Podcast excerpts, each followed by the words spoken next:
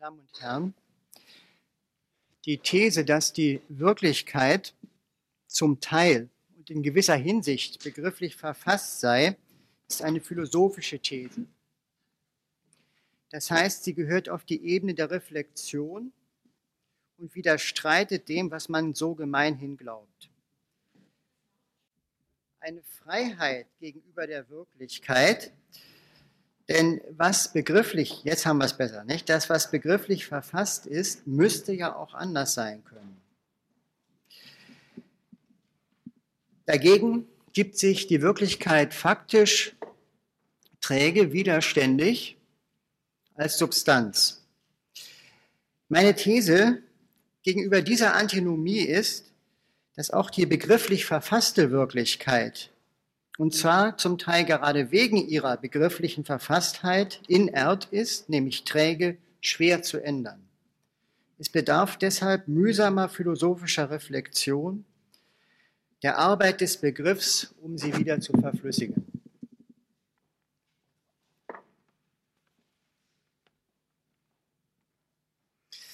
Ich möchte die These von der begrifflichen Verfasstheit der Wirklichkeit möglichst nicht als spezifisch ausgearbeitete philosophische These vorstellen, sondern eher als eine Erfahrung, die wir alle schon gemacht haben oder auch leicht machen können. Außerdem habe ich sie von vornherein durch die Klauseln zum Teil und in gewisser Hinsicht eingeschränkt obgleich man die These philosophisch natürlich auch radikalisieren kann. Eine Radikalisierung ist die platonische, nach der alles, was in der sinnlich-empirischen Welt ist, insofern es ist, Teil hat an den Ideen. Oder auch die Hegelsche, nach der das Seiende nur als Wirklichkeit anerkannt wird, wenn und sofern es begrifflich verfasst ist. Die Einschränkungen zum Teil und in gewisser Hinsicht habe ich hinzugefügt, weil die These von der begrifflichen oder allgemeiner gesprochen der sprachlichen Verfasstheit der Wirklichkeit heute eine große Verbreitung und Popularität besitzt. So redet man etwa postmodernistisch davon, dass wir uns überhaupt nur in unterschiedlichen Vokabularen bewegen und dass eine davon unabhängige Realität oder Wahrheit gar nicht bestehe. Da Wahrheit etwas sei, was wir nicht etwa finden oder entdecken, sondern vielmehr machen, käme es nur darauf an, das Vokabular zu ändern, wenn wir mit der genannten Realität unzufrieden seien. Ähnlich äußert man sich von Seiten des radikalen Konstruktivismus. Wirklichkeit sei nicht etwas Gegebenes, sondern etwas Gemachtes. Sie werde nicht erfunden, äh, sie werde nicht gefunden, sondern erfunden. Auch mit dieser Philosophie ist die Aufforderung verbunden, die Wirklichkeit umzuinterpretieren oder neue Wirklichkeiten zu erfinden, wenn man mit ihr unzufrieden sei. Der, appellative Charakter beider Philosophien ist natürlich zu begrüßen. Sie fördern das menschliche Freiheitsbewusstsein, ermutigen die Kreativität und vergrößern gelegentlich dem Einzelnen in aussichtslosen Verstrickungen die Möglichkeiten des Handelns. Diese Philosophien erzeugen aber auch Illusionen und lassen es im Allgemeinen gerade an der begrifflichen Arbeit fehlen, die die Wirklichkeit, insofern sie begrifflich verfasst ist, in Bewegung bringen könnte. Wirklichkeit ist widerständig, träge. Wirklichkeit ist lastend und bedrängend. Wirklichkeit ist träge auch dort, wo sie begrifflich verfasst ist. Und und wir haben nicht nur mit Wirklichkeit in ihrer begrifflichen Verfasstheit zu tun. Nehmen wir ein Beispiel, um das zu erläutern. Wir atmen, wir müssen atmen, um zu leben. Und wir mögen atmend das Leben als leicht und beglückend oder als mühsam und schwer empfinden. Das Atmen kann uns schwer fallen oder wir mögen auch aufatmen oder erleichtert ausatmen. Der Lastcharakter oder auch das erhe der erhebende Charakter dieser Wirklichkeitserfahrung ist nur bedingt sprachlich oder begrifflich zu modifizieren. Jedenfalls ist schweres Atmen nicht einfach in leichtes Atmen umzuinterpretieren. Wenn einem allerdings das Atmen zum Problem wird, dann hängt viel davon ab, als was und auf welchen begrifflichen Hintergrund man das Atmen thematisiert. Sehr schnell wird sich beispielsweise in unserer Kultur in dieser Thematisierung der Körper-Seele-Dualismus einstellen und damit auseinanderlaufende Interpretationen der Atemnöte. So trägt man etwa die Mühsal des Atmens, so sagt man etwa, die Mühsal des Atmens könnte seelische Ursachen haben und man hätte sich dann psychologisch mit dem Lastcharakter des Daseins auseinanderzusetzen. Interessant ist zu lesen, wie Immanuel Kant, der ja stark zur Hypochondrie neigte, es vermied, sich mit der seelischen Seite seiner Bedrückung auseinanderzusetzen, indem er die Ursache als körperlich interpretierte und sie so auch erträglicher machte. Ich zitiere aus Kants Schrift Der Streit der Fakultäten. Ich habe wegen meiner falschen und engen, äh, Entschuldigung, ich habe wegen meiner flachen und engen Brust, die für die Bewegung des Herzens und der Lunge wenig Spielraum lässt, eine natürliche Anlage zur Hypochondrie, welche in früheren Jahren bis an den Überdruss des Lebens grenzte. Aber die Überlegung, dass die Ursache dieser Herzbeklemmung vielleicht bloß mechanisch und zu heben sei, brachte es bald dahin, dass ich mich gar nicht an sie kehrte und währenddessen, dass ich mich in der Brust beklommen fühlte, im Kopf doch Ruhe und Heiterkeit herrschte. Das ist also Kant. Es gibt offenbar einige Leute, die stehen müssen, aber da sind doch noch Plätze, sehe ich. Also ich bin noch bei dem Beispiel des Atmens und der Frage, ob eigentlich äh, die Atemnöte so ohne weiteres durch, sagen wir mal, Uminterpretation oder Veränderung des Vokabulars aus der Welt geschafft werden können. Heute wird schweres Atmen wohl häufig mit der Luft zu tun haben.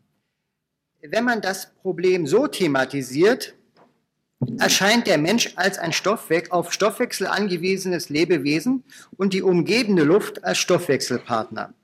Dann geht es um die Frage, ob die Luft das enthält, was der Mensch braucht, ob sie ferner Stoffe enthält, die für den Menschen giftig sind oder etwa Allergogene, den Atemvorgang behindern. Wenn man in dieser Weise die Luft vom Atemvorgang als einen physiologischen Vorgang her thematisiert, dann erscheint sie als ein Gasgemisch, das einen bestimmten Prozentsatz von Sauerstoff enthalten sollte und eventuell den Atemvorgang beeinträchtigende schädliche oder überflüssige Stoffe enthält.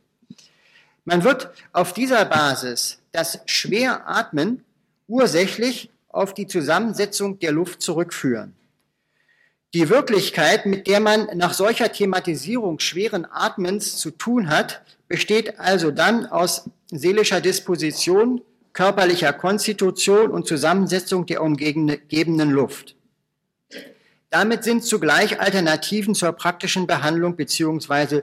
Lösung des Problems vorgegeben. Aus diesem Beispiel können wir Folgendes lernen. Die Konfrontation mit der Wirklichkeit, also in diesem Fall das Leiden an ihr, ist zunächst nicht begrifflich bestimmt. Das ist sehr wichtig, denn gerade der Charakter der Aufdringlichkeit, Widerständigkeit, der Unbestreitbarkeit sind für die Wirklichkeit des Wirklichen entscheidend. Die Erfahrung dieser Widerständigkeit und Aufdringlichkeit kann allerdings durch die Thematisierung, wie das kantische Beispiel zeigt, modifiziert werden. Die Thematisierung des Leidens an der Wirklichkeit wird ja in jedem Fall darauf zielen, sie in eine Distanz zu rücken, in der sie einem nicht mehr so sehr betreffen kann. Die begriffliche Verfasstheit der Wirklichkeit aber ist ein Resultat ihrer Thematisierung. Dadurch wird einem, dadurch wird etwas als etwas angesprochen, behandelt und betrachtet. Die Thematisierung der Wirklichkeit wird im Allgemeinen erfolgen, um mit ihr in gewisser Weise fertig zu werden. Wichtig ist nun, dass die Art ihrer Thematisierung ihr eine zweite Form von Unverrückbarkeit aufprägt. Die Art der Thematisierung präjudiziert nämlich in bestimmter Weise ähm, die Problemlösung. Dass Luft etwa als sauerstoffhaltiges Gasgemisch betrachtet wird, impliziert als Möglichkeiten, um das Problem der Atembeschwerden zu lösen, von vornherein so etwas wie Luftreinhaltepolitik, Klimaanlagen und tendenziell künstliche Atmosphäre. Die so begrifflich verfasste Wirklichkeit wird nun als solche unbeweglich, weil es überhaupt schwer wird, sich noch andere Lösungsmöglichkeiten auszudenken oder gar äh, für sie öffentlich Gehör und Unterstützung zu finden.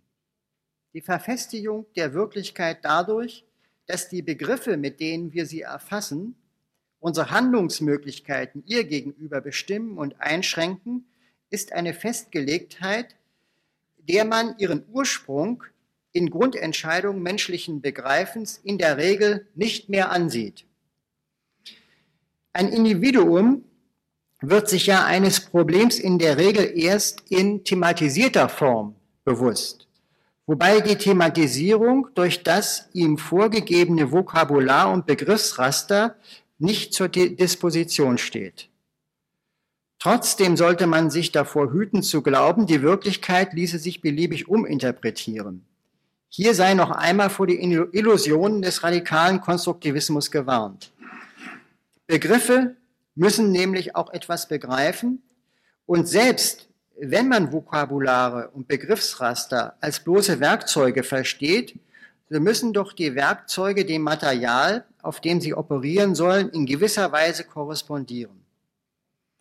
Aber es bleibt wahr, dass je nach Thematisierung eines Problems und ihr folgender begrifflicher Prägung der Wirklichkeit die Handlungsmöglichkeiten, die einem zur Disposition stehen, andere sind und entsprechend durch die Lösungsmöglich auch die Lösungsmöglichkeiten und die Lösungstypen. Ein klassisches Beispiel für solche Alternativen ist durch die Entdeckung des Tuberkelbacillus durch Robert Koch im 19. Jahrhundert gegeben. TBC war damals eine Massenkrankheit in den armen Bevölkerungsschichten.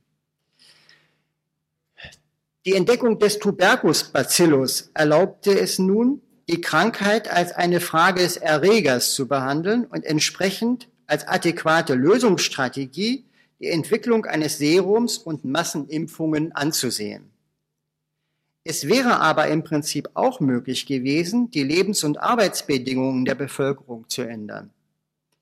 Im Rückblick und aus der Perspektive einer seither entwickelten Sozialmedizin können wir sagen, dass das Problem viel weniger einer, eines des Erregers als vielmehr der Lebensweise, der Ernährung und der Abwehrkräfte ist. Der Ursprung der begrifflichen Verfasstheit der Wirklichkeit ist also in ihrer Thematisierung zu sehen. Thematisierung, etwas als etwas zu betrachten, ist ein Akt des Abstandnehmens und ein Versuch der Befreiung.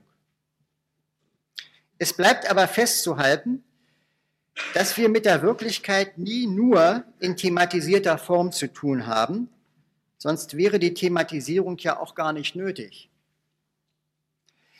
Uns interessiert aber, inwiefern nun wiederum die thematisierte Wirklichkeit eine Selbstständigkeit gewinnt und auch als thematisierte zumindest den Schein der Unverrückbarkeit erhält. Beides, die relative Freiheit gegenüber der Wirklichkeit wie auch deren erneute Unverrückbarkeit hängen damit zusammen, dass der Mensch ein gesellschaftliches Wesen ist und die Thematisierung sprachlich vermittelt ist.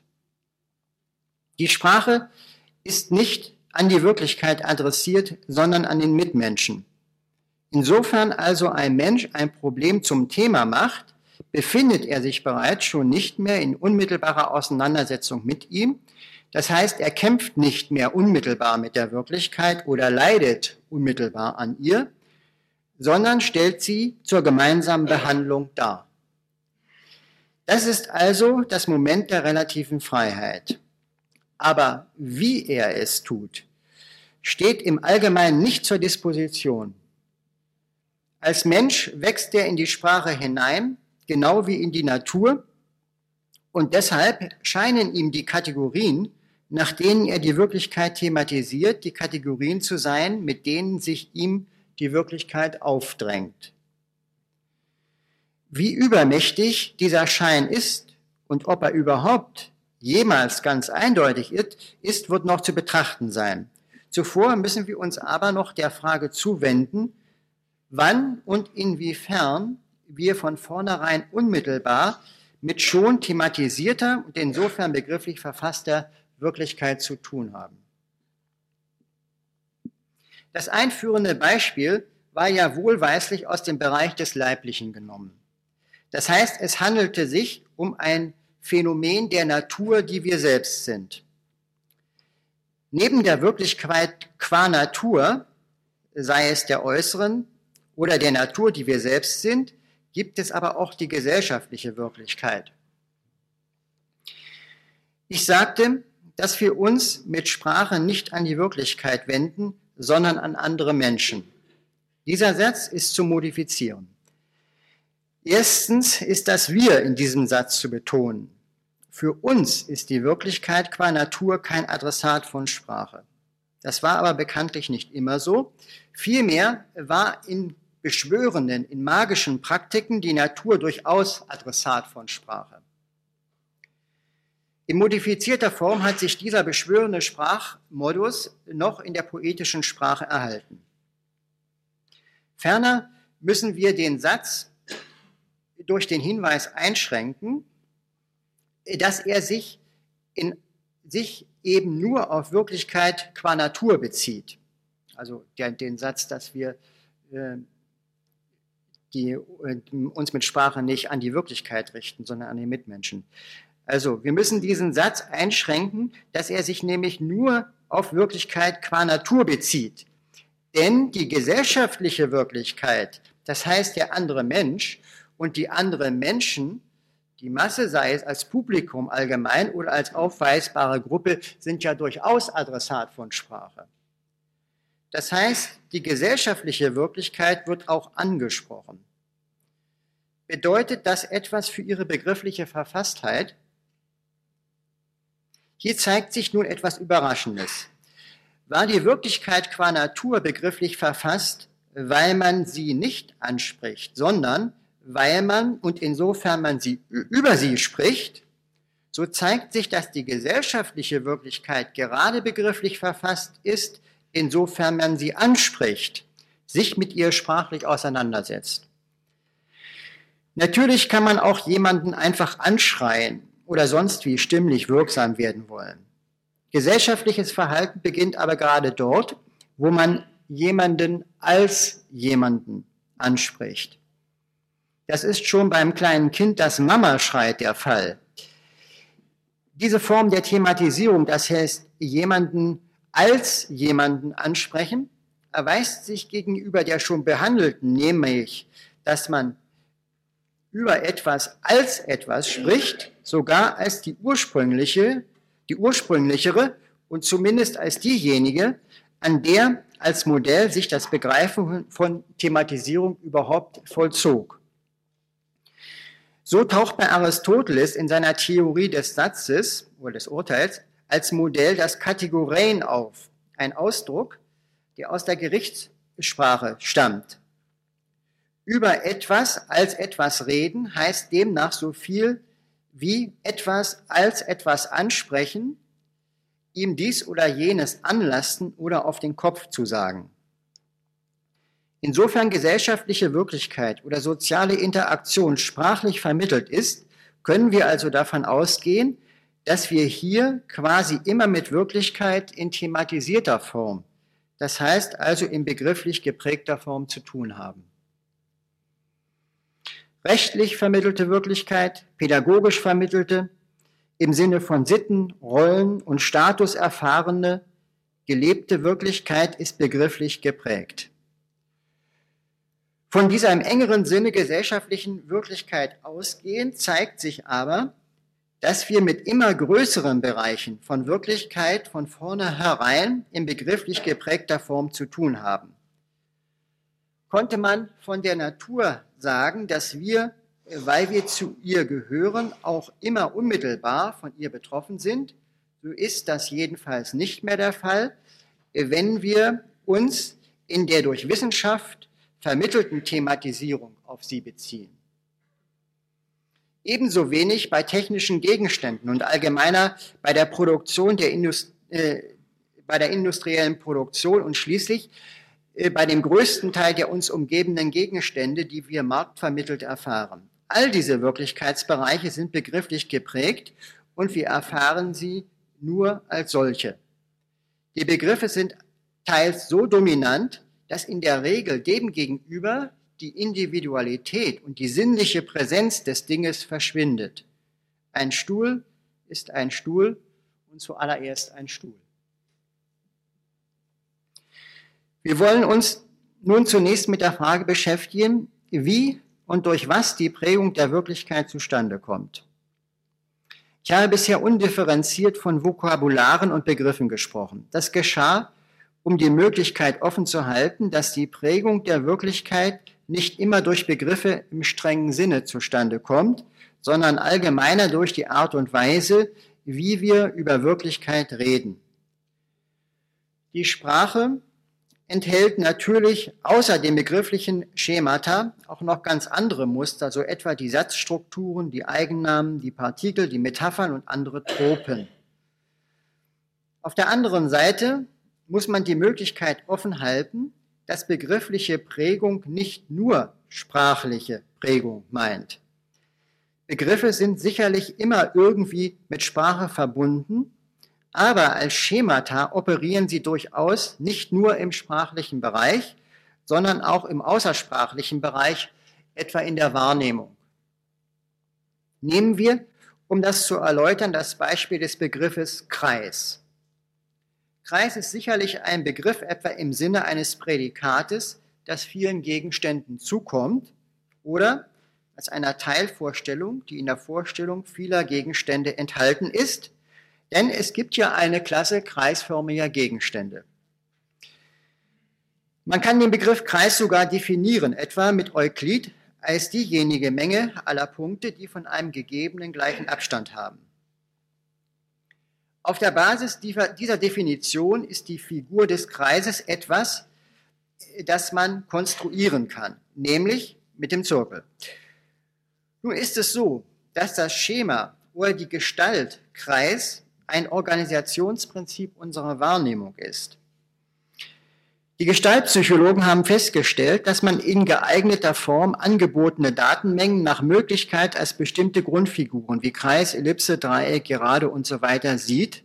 Das heißt, unbewusst die Datenmengen nach diesen Schemata organisiert. Das ist natürlich ein nichtsprachlicher Vorgang oder sagen wir eine nichtsprachliche Funktion des Begriffes Kreis. Es empfiehlt sich deshalb, Begriffe nicht auf die Bedeutung sprachlicher Ausdrücke einzuschränken, sondern sie allgemeiner als Regeln oder Schemata zu definieren. In diesem Sinne spricht etwa Kant vom Begriff des Hundes als eines Schemas, die Gestalt eines vierfüßigen Tieres allgemein in der Anschauung zu verzeichnen. Auf der anderen Seite ist die Bedeutung des Ausdrucks Kreis in der Sprache nicht eine streng begriffliche. Es besteht heute unter Sprachphilosophen ein weitgehender Konsens darüber, dass man die Bedeutung sprachlicher Ausdrücke aus ihrem Gebrauch zu entnehmen hat. Wenn man die Verwendungsform eines Ausdrucks ins Auge fasst, dann ergibt sich ein Bedeutungsnetz, das im Ganzen die jeweilige Verwendung des Ausdrucks mitträgt und in die jeweilige Bedeutung eines eine Mannigfaltigkeit anderer hineinspielen lässt. So verwendet man den Ausdruck Kreis auch zur Bezeichnung eines Regierungsbezirks oder einer Gruppe von Menschen. Also man sagt ein Kreis von Leuten. Man redet von Kreisen und Kreiseln, von Kreisrund und andere mehr. Dabei mag auch gelegentlich der gleiche Abstand der Peripherie von einem Mittelpunkt eine Rolle spielen. Häufig ist es aber nur der Unterschied von innen und außen, der wichtig ist. Oder dass es sich um eine Linie handelt, die in sich selbst zurückläuft oder um einen bestimmten Typ von Krümmung.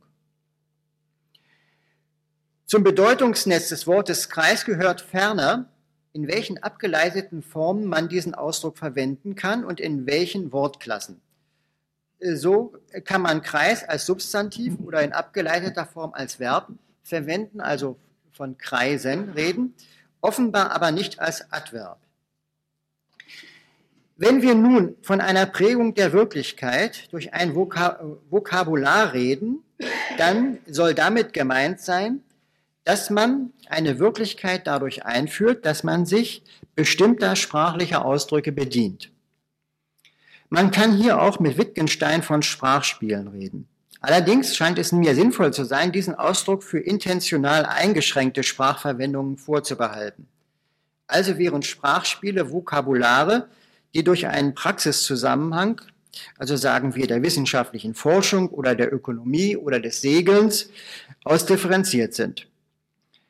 Eine Prägung der Wirklichkeit durch Sprachspiele wäre deshalb äh, gegenüber der Prägung durch Vokabulare etwas Spezielleres. Begriffliche Prägungen kommen in beiden vor, machen aber nur einen Teil der Prägungen durch ein Vokabular oder durch ein Sprachspiel aus. Begriffliche Prägungen sind auf der einen Seite aber allgemeiner, weil sie nicht nur äh, dafür verantwortlich sind, was und wie wir etwas sprachlich thematisieren, sondern etwa auch für die Organisation der Wahrnehmung, das heißt dafür, was und wie etwas gesehen wird oder in der Wissenschaft für die Organisation von Datenmengen. Worum es uns unter dem allgemeinen Stichwort begriffliche Prägung der Wirklichkeit geht, geht aber über Vokabular und Begrifflichkeit hinaus. Was oder wie etwas thematisiert werden kann, hängt nämlich auch weitgehend davon ab, was man schon für wahr und für wert hält. Man kann das als die Beliefstrukturen oder Vorurteilsstrukturen bezeichnen. Auch die Ideologien gehören hierher wobei ich unter Ideologie eingesch nicht eingeschränkt falsches Bewusstsein verstehen möchte, sondern den Zusammenhang der öffentlich anerkannten Wahrheiten. Jede Thematisierung von etwas geschieht vor dem Hintergrund eines Zusammenhangs von Einschätzungen und von Wahrheiten. Quer zur Prägung der Wirklichkeit durch Vokabulare, Begrifflichkeiten und Beliefstrukturen operiert noch eine andere Prägung der thematisierten Wirklichkeit, nämlich der Unterschied des Sagbaren und des Unsagbaren. Dieser Unterschied entspricht auf der gesellschaftlichen Ebene etwa der Unterschied von Manifestation und Verdrängung, wie er aus der Psychoanalyse bekannt ist. Damit ist auch schon angedeutet, dass das Unsagbare hier nicht einfach nur im Sinne des Nichtsagbaren zu verstehen ist, dass vielmehr die Thematisierung gewisser Wirklichkeitserfahrungen und gewisser Sichtweisen der Wirklichkeit abgedrängt wird. Es fehlen einem nicht nur die Worte und die Begriffe für diese Erfahrungen und Sichtweisen, sondern sie sollen sich auch gar nicht einstellen. Und man soll sie auch gar nicht erfinden. Und sollte es sie geben, so soll man sie nicht verwenden. Der Unterschied des Sagbaren und Unsagbaren ist also quasi ein moralischer. Die Reglementierung des Diskurses fängt hier bereits auf der Ebene des Vokabulars an. Bestimmte Worte sind verpönt. Gravierender wird dann der Unterschied auf der Ebene von Belief und Ideologie. Bestimmte Wahrheiten dürfen nicht geäußert werden, beziehungsweise ist es nicht möglich, sie zu äußern, weil die Begriffe dafür fehlen. Sie werden dann aber dumpf geahnt. Hier wird dann auch die Ideologie in ihrer spezielleren Funktion wirksam, nämlich nicht nur einen bestimmten öffentlichen Konsens über Wahrheiten auf Dauer zu stellen, sondern andere Auffassungen und Meinungen zu diskreditieren und möglichst gar nicht erst manifest werden zu lassen. Die bisher genannten Weisen der Prägung scheinen noch relativ harmlos zu sein und vielleicht zu umgehen. Sie betreffen die Frage, wie etwas genannt werden kann und vor welchem Hintergrund schon geglaubter Wahrheiten es thematisiert werden kann. Das scheint der thematisierten Wirklichkeit relativ äußerlich zu sein. Es scheint nur auf eine Sache der Differenzierung und Aufmerksamkeit anzukommen, ob man beispielsweise bei Farben von Rot, Blau und Violett oder auch von Pink und Aubergine redet. Es scheint nur eine Frage des Stils zu sein, ob man einen Vorgang als Stuhlgang oder als Scheißen bezeichnet. Es scheint nur Nuancen des politischen Klimas zu signalisieren, ob man jemanden als ausländischen Mitbürger, als Flüchtling oder als Asylanten bezeichnet. Aber auch an solchen Beispielen, mit denen man die Harmlosigkeit sprachlich begrifflicher Prägung der Wirklichkeit zeigen will, sieht man, dass sie so harmlos nicht ist. Im ersten Beispiel der sprachlichen Artikulation des Farbraumes könnte sich herausstellen, dass die Differenzierung des Sehens von der Differenzierung des Sprechens abhängig ist. Im zweiten Fall sieht man, dass man den genannten Vorgang nicht nur in ganz unterschiedliche Handlungskontexte, etwa die medizinischen und den lebensweltlichen, einordnet, sondern sich selbst auch als Sprecher in Kreise eines gewissen sprachlichen Command. Im dritten Beispiel sieht man, dass durch die herrschenden Sprachformen Menschen tatsächlich ihr gesellschaftlicher Status zugeordnet wird und dass durch sie reguliert wird, was man als relevante politische Wirklichkeit überhaupt zulässt. Wir nähern uns damit einer sprachlich-begrifflichen Prägung der Wirklichkeit, äh, die in der Philosophie zurückgehend auf Kant Gegenstandskonstitution genannt wird. Prägung im Sinne von Gegenstandskonstitution meint, dass durch die verwendeten Begriffe und Sprachformen die Wirklichkeit in dem, was sie ist und entsprechend auch als was sie erfahrbar wird, geprägt wird. Hier geht es also nicht bloß um Artikulation der Wirklichkeit und, ihre, und um ihr Erscheinen vor dem Hintergrund geglaubter Wahrheiten, sondern um ihre Formation. Kant hat herausgearbeitet, dass die Gegenstandskonstitution durch Begriffe auf deren synthetischer Funktion beruht. Das heißt darauf, dass sie die Mannigfaltigkeit des Gegebenen zu bestimmten Einheiten verbinden. Das allgemeinste Beispiel dafür ist wohl das Ding-Schema, das bei Kant als die Relation Substanz-Akzidenz behandelt wird. Wir erfahren das Wirkliche im Allgemeinen nach diesem Schema. Das heißt, die Wirklichkeit als eine Mannigfaltigkeit von Dingen, beziehungsweise nach dem Schema von einem etwas mit Eigenschaften. Ein anderes berühmtes Beispiel ist die Kausalrelation. Dieser Begriff ordnet die Mannigfaltigkeit des Gegebenen nach Ursache und Wirkung und bezieht es so aufeinander. Man sieht an diesen Beispielen Dingschema und kausales Denken, wie außerordentlich schwer es sein kann, gegenüber solchen Prägungen der Wirklichkeit Alternativen aufzuzeigen und sie zu praktizieren. Wir sind aber heute im Gegensatz zu Kant nicht mehr der Meinung, dass diese Prägung zwangsläufig ist. Kant hatte geglaubt, durch seine Kategorien die Bedingungen der Möglichkeit von Erfahrung überhaupt aufzuweisen, weil er glaubte, dass den entsprechenden Begriffen die Strukturen von Rationalität überhaupt entsprechen. Außerdem unterschied er nicht in der Konstitutionsfrage zwischen Sein und Erkennbarkeit. Zur kantischen Erkenntnistheorie gehört der Satz, dass wir als erkennende Subjekte alle Verbindung in das Gegebene der Erfahrung hineinbringen. Einheit der Wirklichkeit ist für ihn grundsätzlich eine Frage der Prägung. Schon Kant hatte mit dieser Auffassung angesichts etwa der Organismen Probleme und wir würden natürlich heute mit dem Hintergrund der Theorien der Selbstorganisation sagen, dass das Wirkliche sich durchaus auch von selbst zu Einheiten organisiert.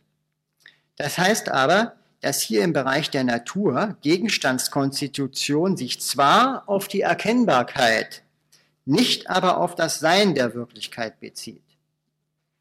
Anders ist das im Bereich des Sozialen.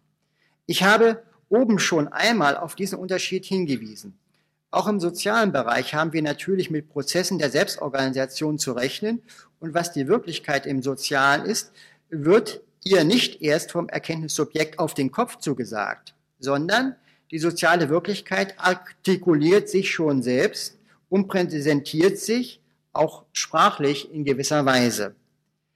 Das liegt daran, dass die soziale Wirklichkeit eben bereits in ihrem Sein sprachlich begrifflich vermittelt und dadurch konstituiert ist.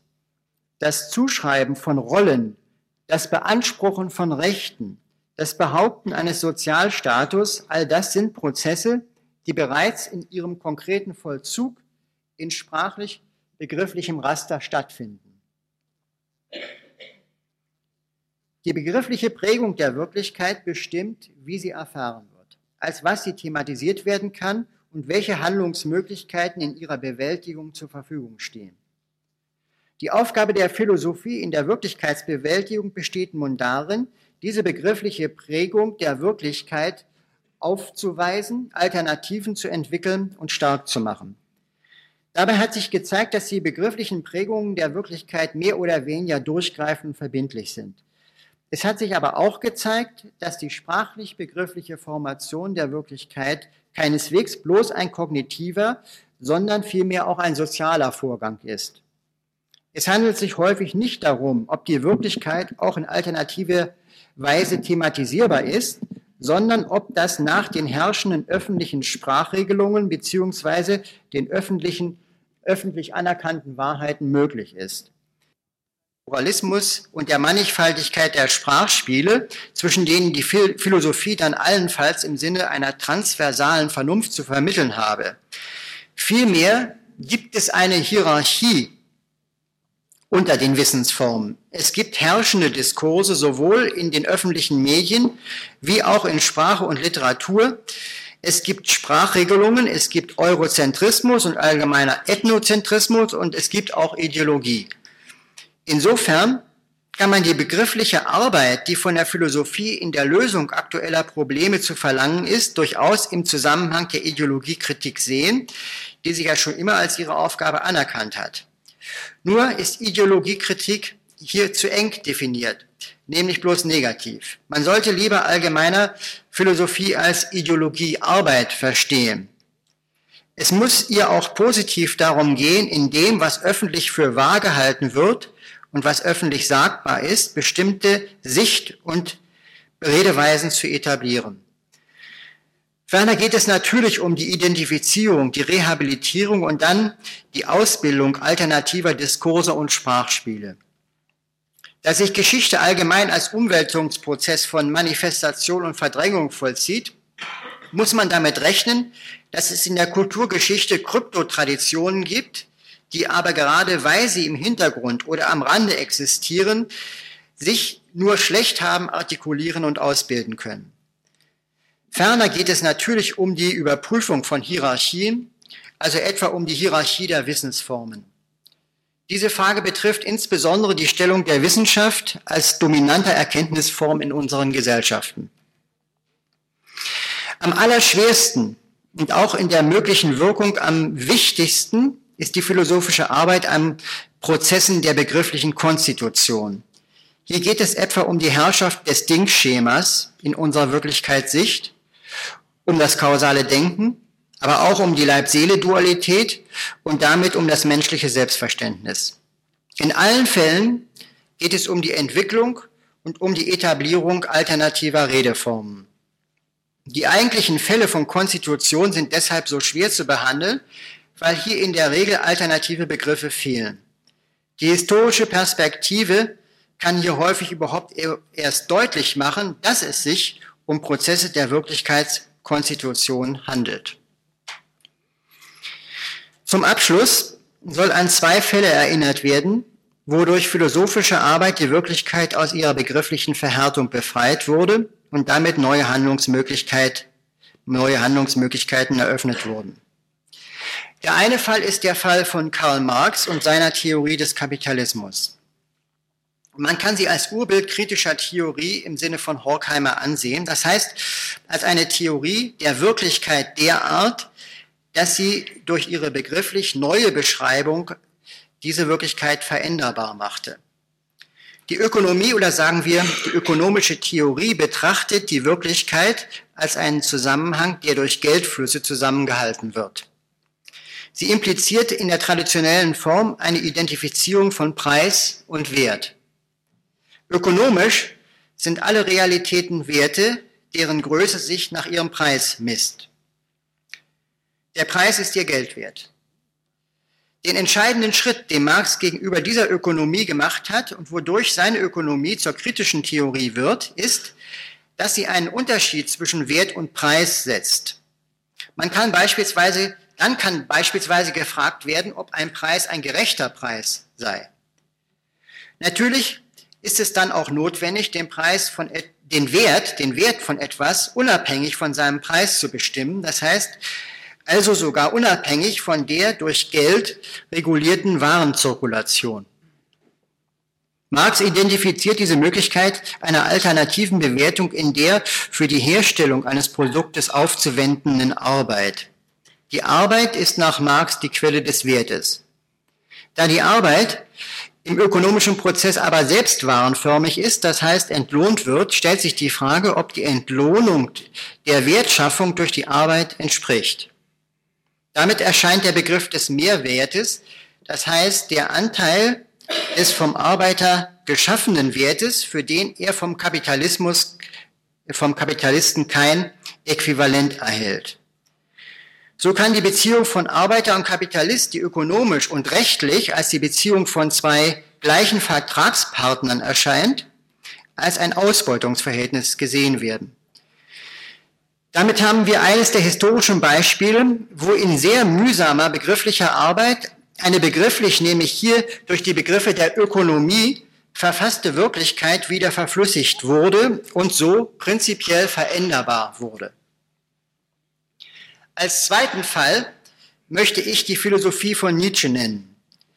Von den vielfältigen Beispielen, die man dafür anführen könnte, dass Nietzsche es vermocht hat, selbstverständliche Gewohnheiten zu erschüttern, möchte ich hier nur seine Frage nach dem Wert der Wahrheit hervorheben. Diese Frage ist angesichts einer Tradition, in der man die Wertsphäre von der Wahrheitssphäre für getrennt erachtete, beziehungsweise ihre Trennung gerade um Wahrheit zu erreichen für nötig hielt, wahrhaft destruktiv. Mit der Wahrheit glaubte oder glaubt man, sich darauf zu beziehen, wie die Dinge sich wirklich verhalten. Bewertungen seien erst jenseits davon und in Berücksichtigung von der Wahrheit möglich. Nietzsche jedoch unterstellt, dass man in der Suche nach der Wahrheit und dem Beharren auf Wahrheit etwas will. Es gibt einen Willen zur Wahrheit. Die Suche nach Wahrheit und das Beharren auf Wahrheit sei eine Überlebensstrategie. Es gäbe für diese Suche überhaupt nur etwas zu entdecken, indem man seinen Interessen folgend die Wirklichkeit in eine bestimmte Perspektive bringe. Wahrheit sei dann der Erfolg sich dieser Perspektive entsprechend in der Wirklichkeit einzurichten. Weniger ein Vernehmen der Wirklichkeit als vielmehr ein Sieg über die Wirklichkeit. Überspitzt formuliert liest sich das dann bei Nietzsche so, Wahrheit ist die Art von Irrtum, ohne welche eine bestimmte Art von Lebewesen nicht leben könnte. Die Erschütterungen, die das europäische Denken durch diesen Schlag Nietzsches erfahren hat, ist nicht mehr, sind nicht mehr wegzudenken. Denken. Und sie bestimmen natürlich auch diesen Vortrag. Gerade das Thema, die begriffliche Prägung der Wirklichkeit, ist davon gezeichnet. Denn wenn man sich klar macht, dass von Wahrheit nur die Rede sein kann, insofern Wirklichkeit thematisch wird, dann hat man in jedem Fall schon mit einem bestimmten Zugriff auf Wirklichkeit, das heißt mit einer bestimmten Weise der Thematisierung zu tun. Die begriffliche oder allgemeiner die sprachliche Prägung von Wirklichkeit, die sie dann in bestimmter Weise durchsichtig und begreifbar macht, erzeugt auf der anderen Seite aber auch Dunkelheiten, lässt Alternativen vergessen und sogar dass man mit der Wirklichkeit auch in nicht thematisierter Weise zu tun hat. Dass damit Wahrheit in gewisser Weise auch immer verschleiernd ist und die Wirklichkeit nur in Interesse gebundener Thematisierung sichtbar macht, sollte aber nicht zu der Auffassung verleiten, dass wir Wahrheit in beliebiger Weise machen könnten.